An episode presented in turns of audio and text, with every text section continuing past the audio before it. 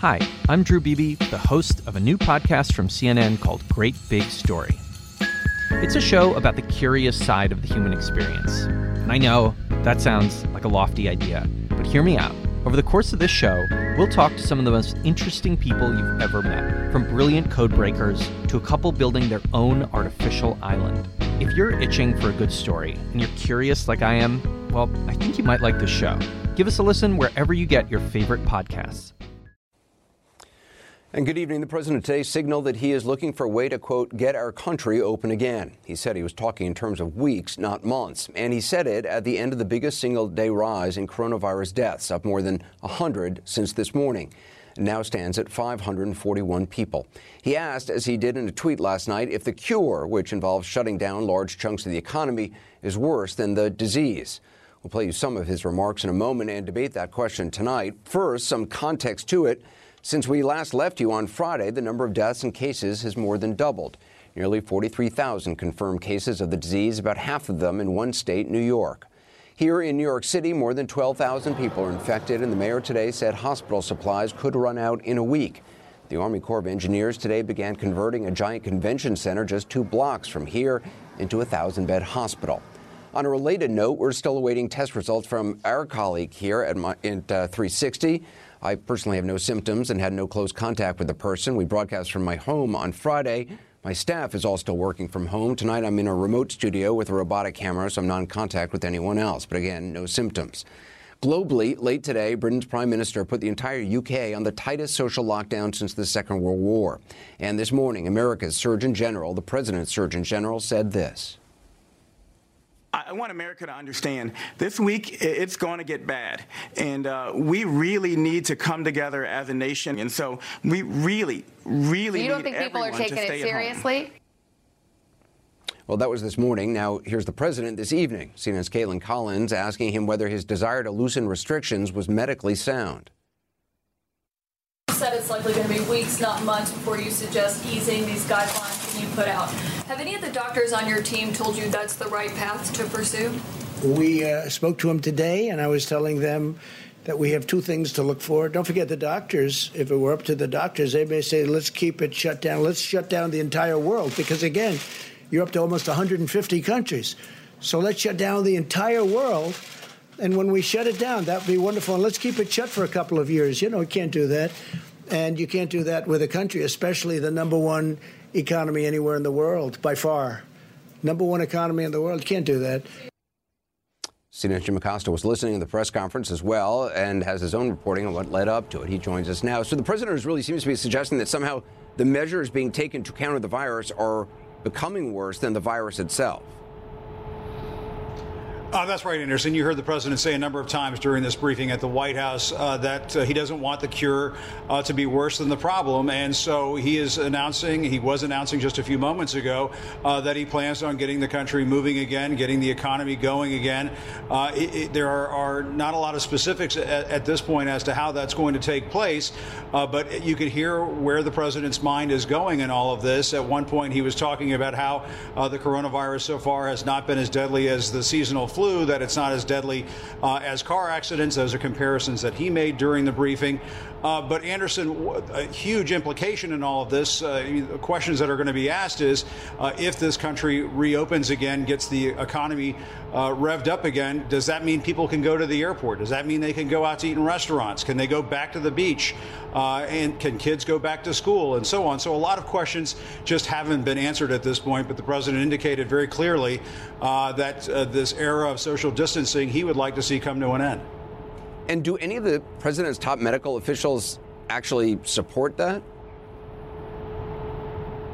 I think that that is a big question at this point. And, and one thing we should point out in just the last several minutes, uh, the, the, president announced that the First Lady, Melania Trump, uh, has tested negative for the coronavirus. So the president, the First Lady, the Vice President, Mrs. Pence have all tested negative for the coronavirus. Uh, but getting to your question, Anderson, uh, the president uh, has been getting some pushback. Top officials have been getting some pushback uh, behind the scenes by Dr. Anthony Fauci, the top infectious diseases expert for the administration. According to sources I'm talking to, Dr. Fauci has been urging some of these social distancing guidelines to continue, that he wants to see appropriate public health measures to continue. But you heard the president say during this briefing that you can't let these things go on forever. He doesn't want to see uh, this last for months. And he indicated during this uh, press briefing that within the next week or so, when the original 15 day period comes to an end, he's going to be making a decision. He was uh, talking at one point, Anderson, about certain parts of the country that are dealing with, uh, you know, a very big outbreak like New York City and so in New York State, uh, that those areas may remain somewhat shut down versus other states like Nebraska and Idaho that he mentioned, uh, where they don't have as big of a problem, uh, where things could reopen uh, to basically back to where they were. but Anderson, the president was pressed specifically whether or not Dr. Fauci agrees with the direction he's heading, and the president, and I think this will probably go down uh, in some infamy in, in, the days to come, said Dr. Fauci doesn't not agree with me. Uh, that was not a clear answer. Uh, and even Dr. Debbie Birx, who was in the briefing, Dr. Fauci was not in the briefing, uh, said at one point she wants to look at the data. So she did not directly answer the question as to whether or not she agrees with the president's recommendations. And so it seems the doctors, uh, the top doctors of the administration, and the economists inside this administration, people like Larry Kudlow, who are pushing the president to get the economy going again, are on opposing sides of all of this, and, and this is going to get ha- hashed out behind the scenes in the coming days. And in, in, a pretty short order, we're going to find out where this country is going to stand in, in a not too distant future, Anderson. I would suspect days, not weeks from now. Anderson. And we didn't hear much about the relief bill being negotiated in Congress. What's the status of that? Uh, Democrats uh, seem to be saying that there could be a deal uh, tonight or tomorrow uh, uh to get a, a $2 trillion stimulus deal uh, passed by the Congress and to the president's desk within the coming days. They were almost at each other's throats earlier today, Anderson, where uh, the Senate Majority Leader Mitch McConnell was accusing Democrats of essentially tanking the markets, tanking the economy uh, to get provisions that they would like to see. Uh, Democrats were saying no. Uh, the Republicans, uh, Senate Majority Leader Mitch McConnell, uh, that he was putting, you know, unnecessary, unnecessary voting guidelines in way to sort of make the Democrats look bad. so they've been going at each other all day long, Anderson. But our sources are telling us that it sounds as though they're moving towards passing a stimulus bill uh, within the next day or so. The question is, is it even needed at this point at the size that they're talking about if the president is talking about reopening this economy again? Right. Anderson? Jim Acosta. Jim, thanks very much. Appreciate it. Even as the debate at the White House goes on over relaxing restrictions, states across the country were tightening them, bracing for the wave that could be coming their way. Today, infectious disease physicians at Emory University in Atlanta implored Georgia's governor to declare a two week shelter in place order their letter cited a model suggesting that tomorrow is a point of no return beyond which any delay increases the chances of completely overwhelming the hospital system. And late today, Florida's governor ordered 14 days of self isolation for anyone arriving there from New York and New Jersey. In all, at least 13 states now have some form of stay at home measures in effect or about to be. That includes California. CNN's Nick Watt joins us now from Los Angeles for a look at the big picture. So, where do preparations and supplies stand at this hour? Well, Anderson, like many other places in the country, here in Los Angeles, officials are really taking the initiative. LA County and City just cut a deal with a South Korean company to buy tens of thousands of coronavirus test kits. They hope to be performing around 5,000 tests a day by the end of this week. And in terms of the bigger picture, I mean, we heard from the American Hospitals Association, and they say that every hospital in every community will experience shortages will experience shortages, particularly of those protective uh, equipment for the health workers. So it is not just going to be the current hotspots like New York. This massive Manhattan Convention Center about to be converted into four field hospitals, a thousand beds between them. We have not even begun to see the influx of patients. This is still the relative quiet before the storm. The governor has ordered every hospital in New York to increase bed capacity by 50%. New York State now home to around half the confirmed cases in this country, with more than 20,000. That's tripled in three days. And with more than 150 deaths. If we don't get the ventilators in particular, uh, we will actually start to lose lives who could have been saved. The state says many cases are ages 18 to 49. Experts suggest vaping might be a factor. You can get it. The numbers show you can get it if you're a young person. The economy cratering. The restaurant food service industry alone estimates 7 million could lose their jobs. Restaurant manager Jay Boken already has. People are not going to be able to support their families. And stay at home orders still spreading. Ohio, Louisiana, Connecticut, Indiana, West Virginia, and Michigan among the recent additions. But not everyone is taking social distancing seriously enough. We can't have the kind of social distancing that parts of Italy had, or we will turn into Italy with those case counts and those death rates. More than 6,000 have now died in Italy, among them more than 20 doctors. Here, thousands of retired healthcare workers are now heeding the call to come back to work. I feel I have a moral obligation to share my skills. We can't imagine what it's going to be like a week or two from now. So many places now struggling for supplies. We just received our allotment from the federal government's National Strategic Stockpile. The allotment of personal protection equipment for one of our hospitals, that allotment is barely enough to cover one shift at that hospital. And Mercy, the Navy hospital ship with 800 personnel aboard, today set sail for Los Angeles. Is there a sense of, of how effective the shelter in place order has been there in California? Well, I mean, Anderson, in terms of whether it has slowed the spread, it might be a little while before that data is really readable. But I can tell you that officials here do not think that we have been social distancing enough. And frankly, they're right. I took my kids for a hike yesterday, pulled into the parking lot. It was packed. There were maybe 40 people standing very close together, all waiting to touch that parking ticket machine. So I drove straight out. Today, the county closed all the trails and closed the beach parking lots. Anderson. Nick Watt. Nick, thanks very much. Because there are so many fast moving developments, not just on the medical and hospital fronts, but also controversy over expanding versus narrowing the restrictions on day to day life. We're glad to have two medical professionals back on the program CNN Chief Medical Correspondent Dr. Sanjay Gupta and Dr. Leana Wen, an emergency room physician and former health commissioner for the city of Baltimore. Sanjay, so the president is saying the country is going to be open for business soon, in weeks, not months. The White House considering the idea of scaling back the social distancing guidelines, which, I mean, really just got started and in many places clearly aren't even being followed. Yeah. Does this make sense? You know, look, I think any, any doctor or public health official who, who looks at this, if they're being completely honest, it, it, it doesn't make sense. I mean, first of all, you know, the, the numbers are going to get worse. I, I, think everyone sort of has conceded that point over the next week. Uh, we know that there is a lag time that's going on right now, so the numbers that we're seeing actually reflect people who may have been exposed up to a couple weeks ago. So um, I, I, don't know how you could justify as the numbers are getting worse and the pace at which the numbers are getting worse. It's like building inertia. You then say at that point, let, let's pull back on on. Uh, on the social distancing measures, it, it really would not have given it a chance at, at, all. So I think if anyone's being honest within the, the medical public health community, uh, they would say no, not, now is not the time. I mean, we, it's going to be greater sort of impact now. It's obviously uh, a lot to ask people to do, but unless you do it, this is going to spread out a lot longer and, and, and cause a lot more pain later on. So, it, you know, it doesn't make sense. I get the balance here, but it doesn't make sense, Anderson. Uh, Dr. Wendy, when you hear the president say, you know, that that the uh, the, the, the treatment is is worse than the, you know, the I'm getting it wrong. The the cure is worse than than well, I'm totally blowing it.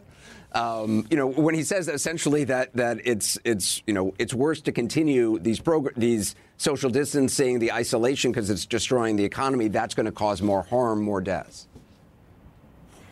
I mean, there's a big disconnect between what the president is saying and the reality on the ground. I mean, Sanjay mentioned the rising numbers. Well, we're also seeing doctors and nurses plead for medical equipment, plead for ventilators, plead for protective equipment. We're seeing things getting out of control with no sense of how we're going to get it under control. And then to hear the president talk about how we're going to be scaling back restrictions at a time when we have exponential spread of this disease that's killing it killed 100 people in the last 24 hours. It just really doesn't make any sense and actually sends a confusing message because there are people, a lot of people are taking these social distancing measures seriously, but there are a lot of people who are not. And for, the, for them to hear the president say that maybe we should pull back these, these restrictions, it's really not emphasizing the gravity of the situation that we have. And I really fear that if we do pull back the restrictions, we'll have many tens of thousands, if not more, deaths. And it's all going to be because we didn't listen to the public health experts.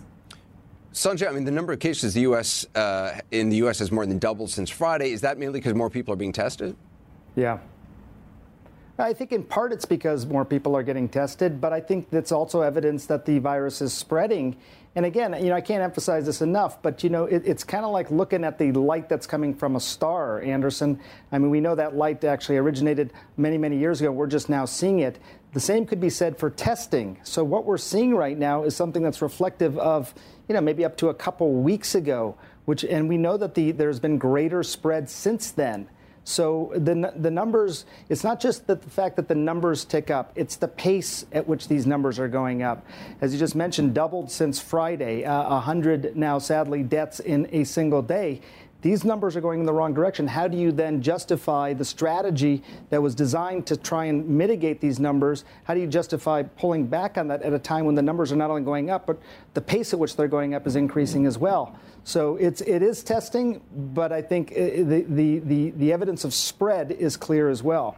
And Sanjay, what's the breakdown of cases, young people, older people, those with underlying health conditions?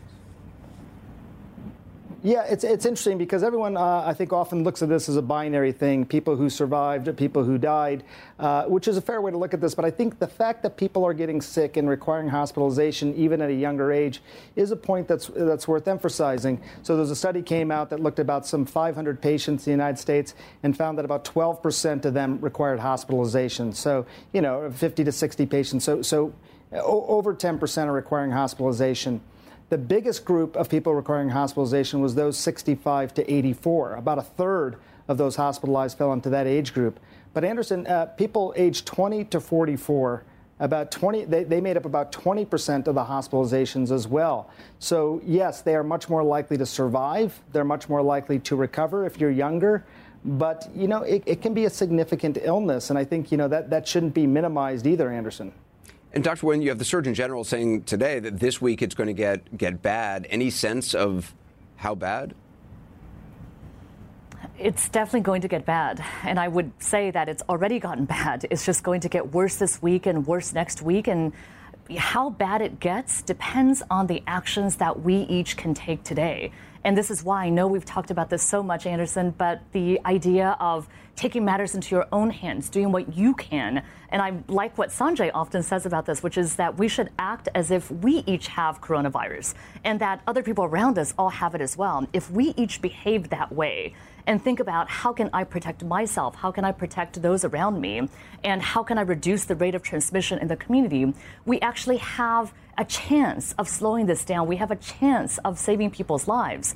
But that takes each of us. And I would say it takes the federal government too. It's hard to ask people to take matters into our own hands and do what we can if we don't see the federal government also stepping up and doing everything in their power to assist state and local officials and to assist people on the ground. Yeah, Sanjay, you heard from the Michigan governor in uh, Nick Watt's piece. Uh, you know, the the the allotment they got of personal protective equipment for uh, for their state was, you know, uh, she said would in like cover one shift in one hospital.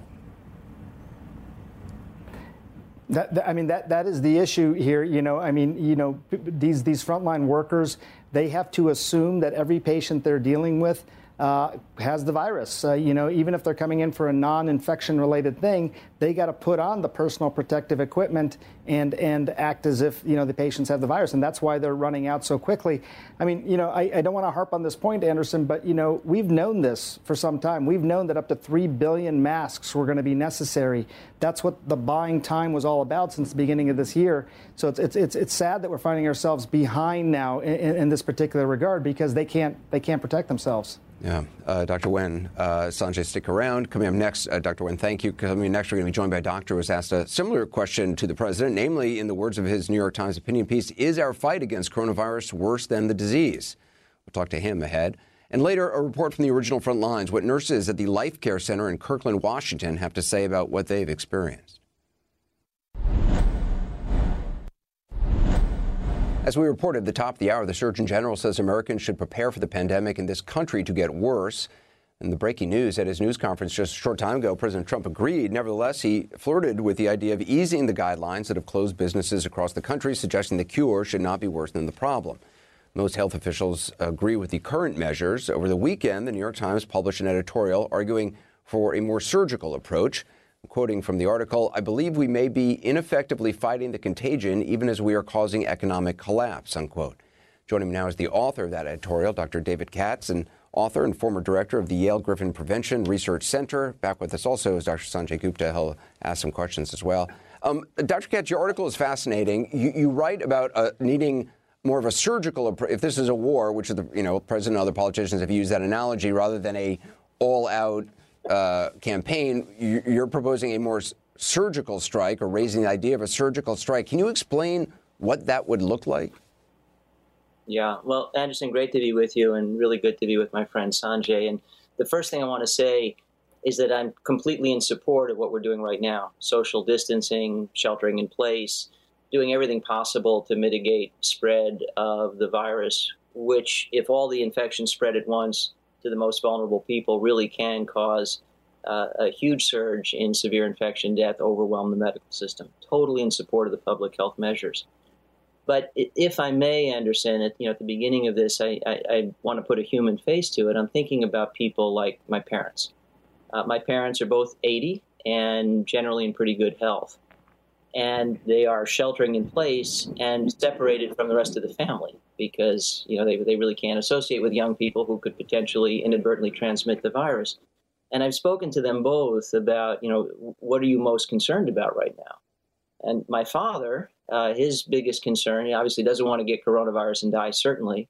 But right now, the recommendations seem to be an indefinite period of shutting everything down. His biggest worry is his life's legacy, losing his life savings, everything he's worked. He's a cardiologist. Uh, up until recently, was still seeing patients, and and you know really deeply concerned that his entire life is uh, everything he's worked for may slip through his fingers in, in this twilight period. And my mother's biggest worry uh, is that she may be required to stay in social isolation so long right. that she dies of something else before she can ever hug her grandchildren again. What I'm suggesting is we use this period where we do everything possible to mitigate spread, gather data to see who is subject to severe infection, risk of death, and what segment of the population is not. And I, have looked across the seas to the data from other countries. South Korea has done the best job of gathering data. Germany's not far behind. South Korea reports that 99% of all cases are mild, and the high risk is very concentrated in the elderly and people with chronic illness we can use this initial period to tell people, look, we're going to carefully gather data. I think it's I think it's folly to say it's a week or two. It's some amount of time to reach a critical mass of data to say we can now very clearly risk stratify. There's a large section of the population maybe very prone to get the infection, but it's extremely likely it'll be mild. And then a portion of the population we have to very diligently protect because they can't afford to get it. They're prone to severe infection and death. So how how would that work? If you're saying essentially focus on the most vulnerable, uh, gather data right. now, keep the things in place currently, but ultimately use that data to see if it aligns with South Korea, what you you mentioned, uh, the Diamond Princess data, uh, and right. and and and sort of mobilize forces to protect protect the, uh, the the elderly. How would you do that though? Would they be socially isolated then? I mean, they would they would they still would. be in some sort of quarantine, yeah, I assume. Yeah, well, inevitably, see, they're doing it now. So, you know, again, I, am not proposing anything for the high risk population that we aren't doing now, except maybe more. Uh, because, you know, for example, we sent college students home. We laid off young people from businesses that shuttered. A lot of those came back home to live with their older parents, including in my house. So, three of our kids came back home. Two college students from Boston, one who was working in New York City to potentially infect their almost 60 something parents. And, right. and, by the way, I'm not feeling it. Right. So, you know, that may have happened. Now, thankfully, my wife and I are very healthy, and I suspect if we get this, it'll be very mild. But yeah, I, I would say we double down to make sure we identify the people most at risk of severe infection and death. It appears to be a relatively small segment of the population. I don't think anybody should be too sure of that too soon. So, Sanjay, think one of the things we need Sorry, Sa- Sanjay, I want I want you to be able to to ask a question here.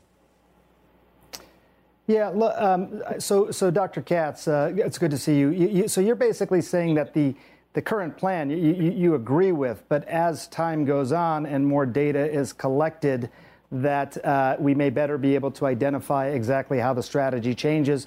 And, and, and I think most people have said that should focus on the vulnerable populations. The, the one thing I do want to ask you about, though, is, is you know, everyone sort of uses this did they live or did they die sort of scenario. Um, if you look at the data here, and granted it's early data here in the United States, about 20% of uh, the hospitalizations are in people between the ages of 20 and 44.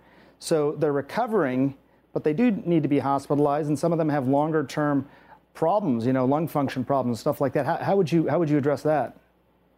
Yeah, well, I, I, think it's a crucial point, Sanjay. And, and, just to reiterate, I don't think we have enough data in the United States to make well informed decisions, and we shouldn't make next decisions until we do. So what I'm talking about is to very carefully do case ascertainment, find out where this is, find out if there are low risk populations, and, and do that here in the United States so we don't just assume what happened in South Korea will happen here. But I think what we could do is tell the public now, look, this is not an indefinite hunker with your anxiety and dread and, you know, hope there's a vaccine so you eventually get to see your grandchildren again. No, we, we have a specific plan. It's in phases. This phase is we mitigate spread. You stay socially distanced from one another while we gather data to see if we can do a risk stratified approach.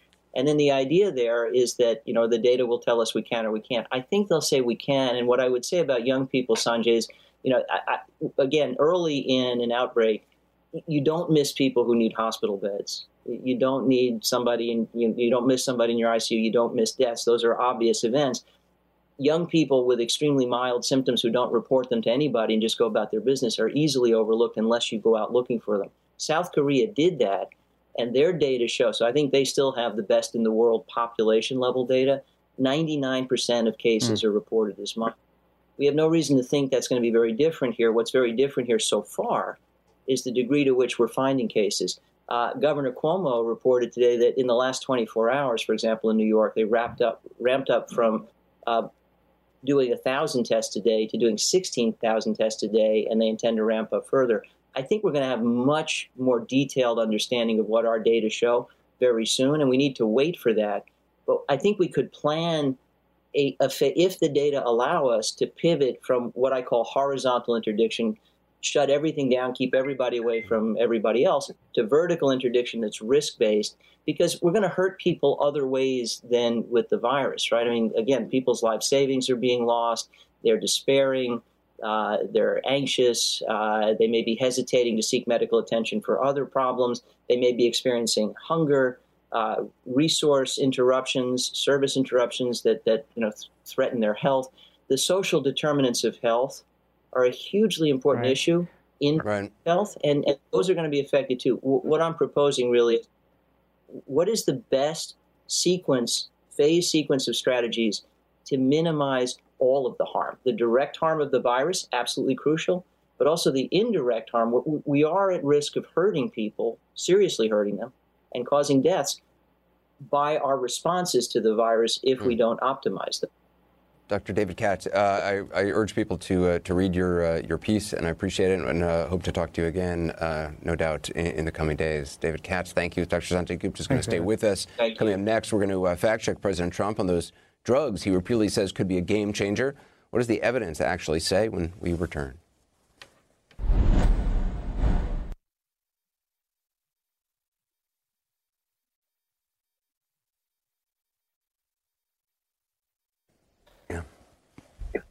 Hey, Dr. Katz, it's Anderson. Uh, thank you so much. I'm sorry we got, we got tight at the end, but uh, I really appreciate it. It was uh, it's really fascinating, and and uh, it, yeah, I would love to have you back, and, and when we have a, more time too.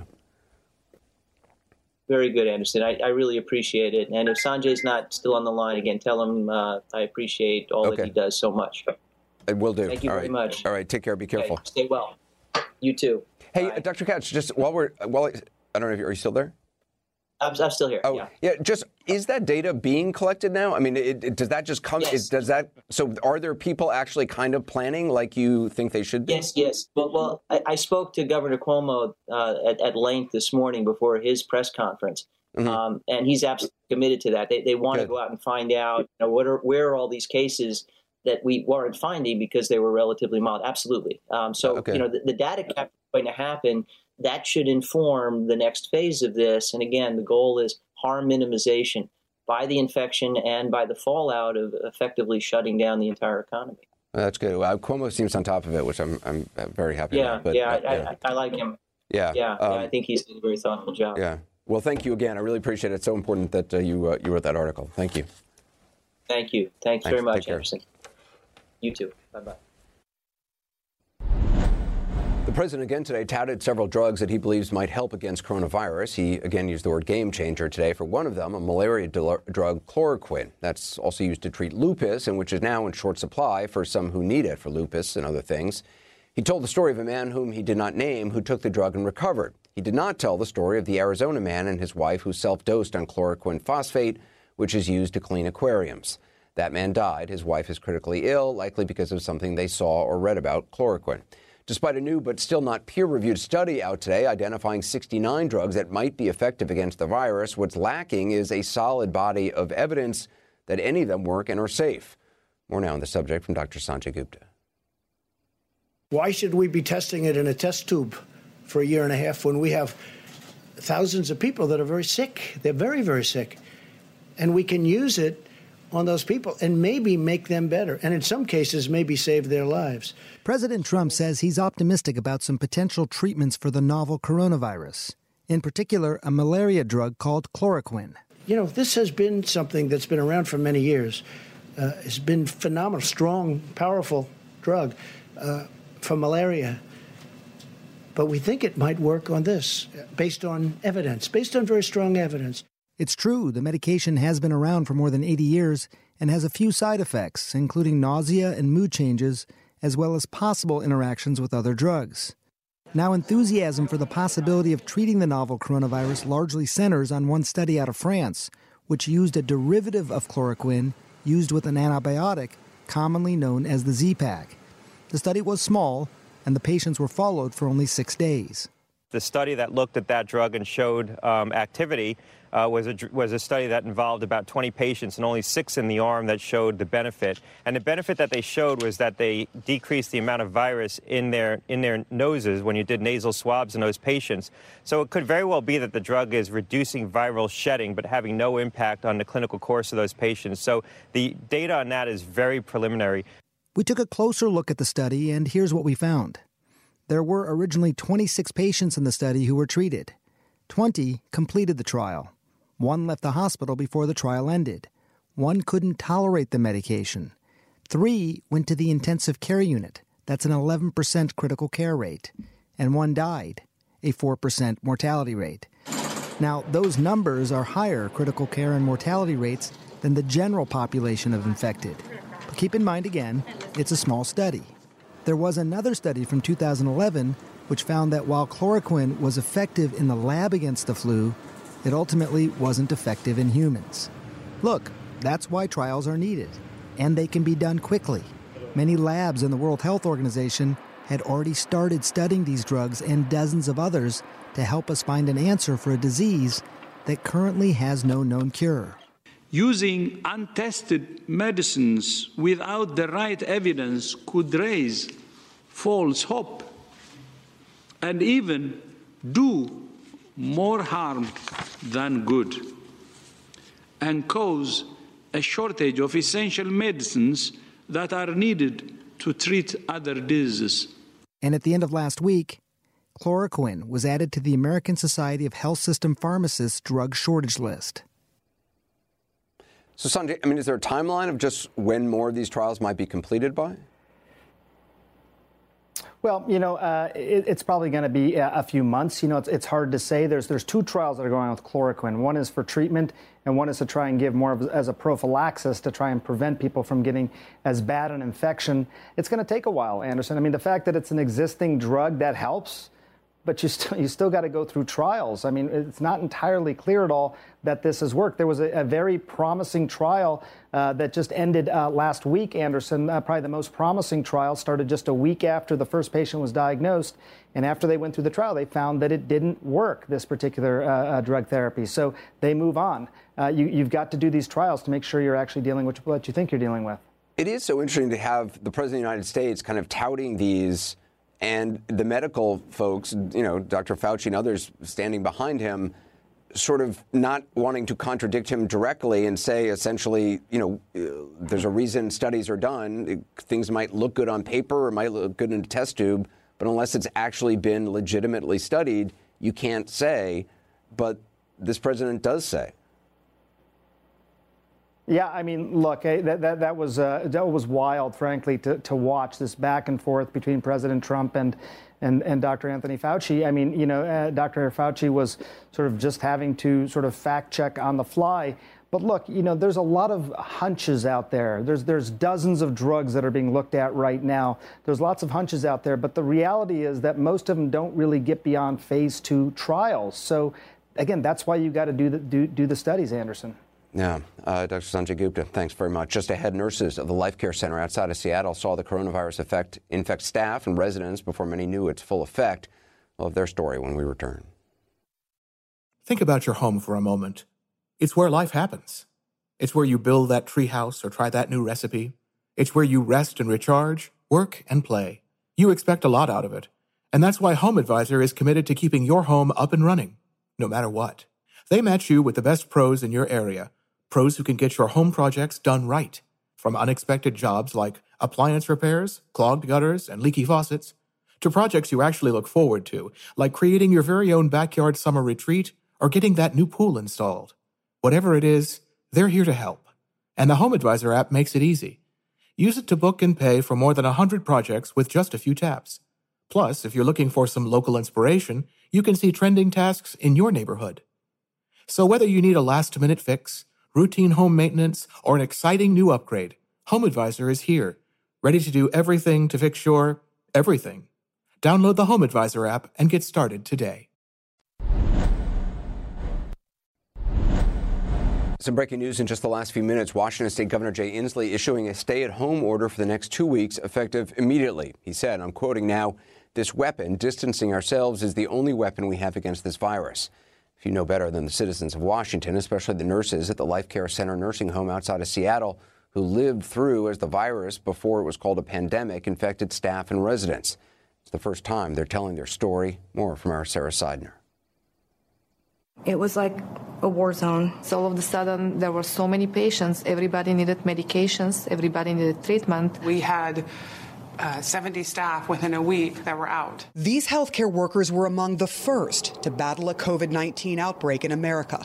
Few in the United States have more experience with the deadly toll it took. How quickly do you see the demise of someone with COVID 19? Less than 24 hours. They work at Life Care Center of Kirkland, the nursing home where the first known U.S. cluster of COVID 19 deaths and infections occurred. For a month, they have been treating and continue to treat coronavirus infected patients. Have any of you had symptoms of the novel coronavirus? No. No. Have any of you tested positive for COVID 19? For weeks, this was the location of the most deaths from the novel coronavirus in the United States. This is the first time their story of what happened inside has been told. If you Google um, signs and symptoms of coronavirus, it's runny nose, fever, and cough. I haven't seen a runny nose yet. Um, what I see is much different than that. Um, I saw what I describe as red eyes, I'd never heard of red eyes before. Why is that? Is that information just not gotten out to the public?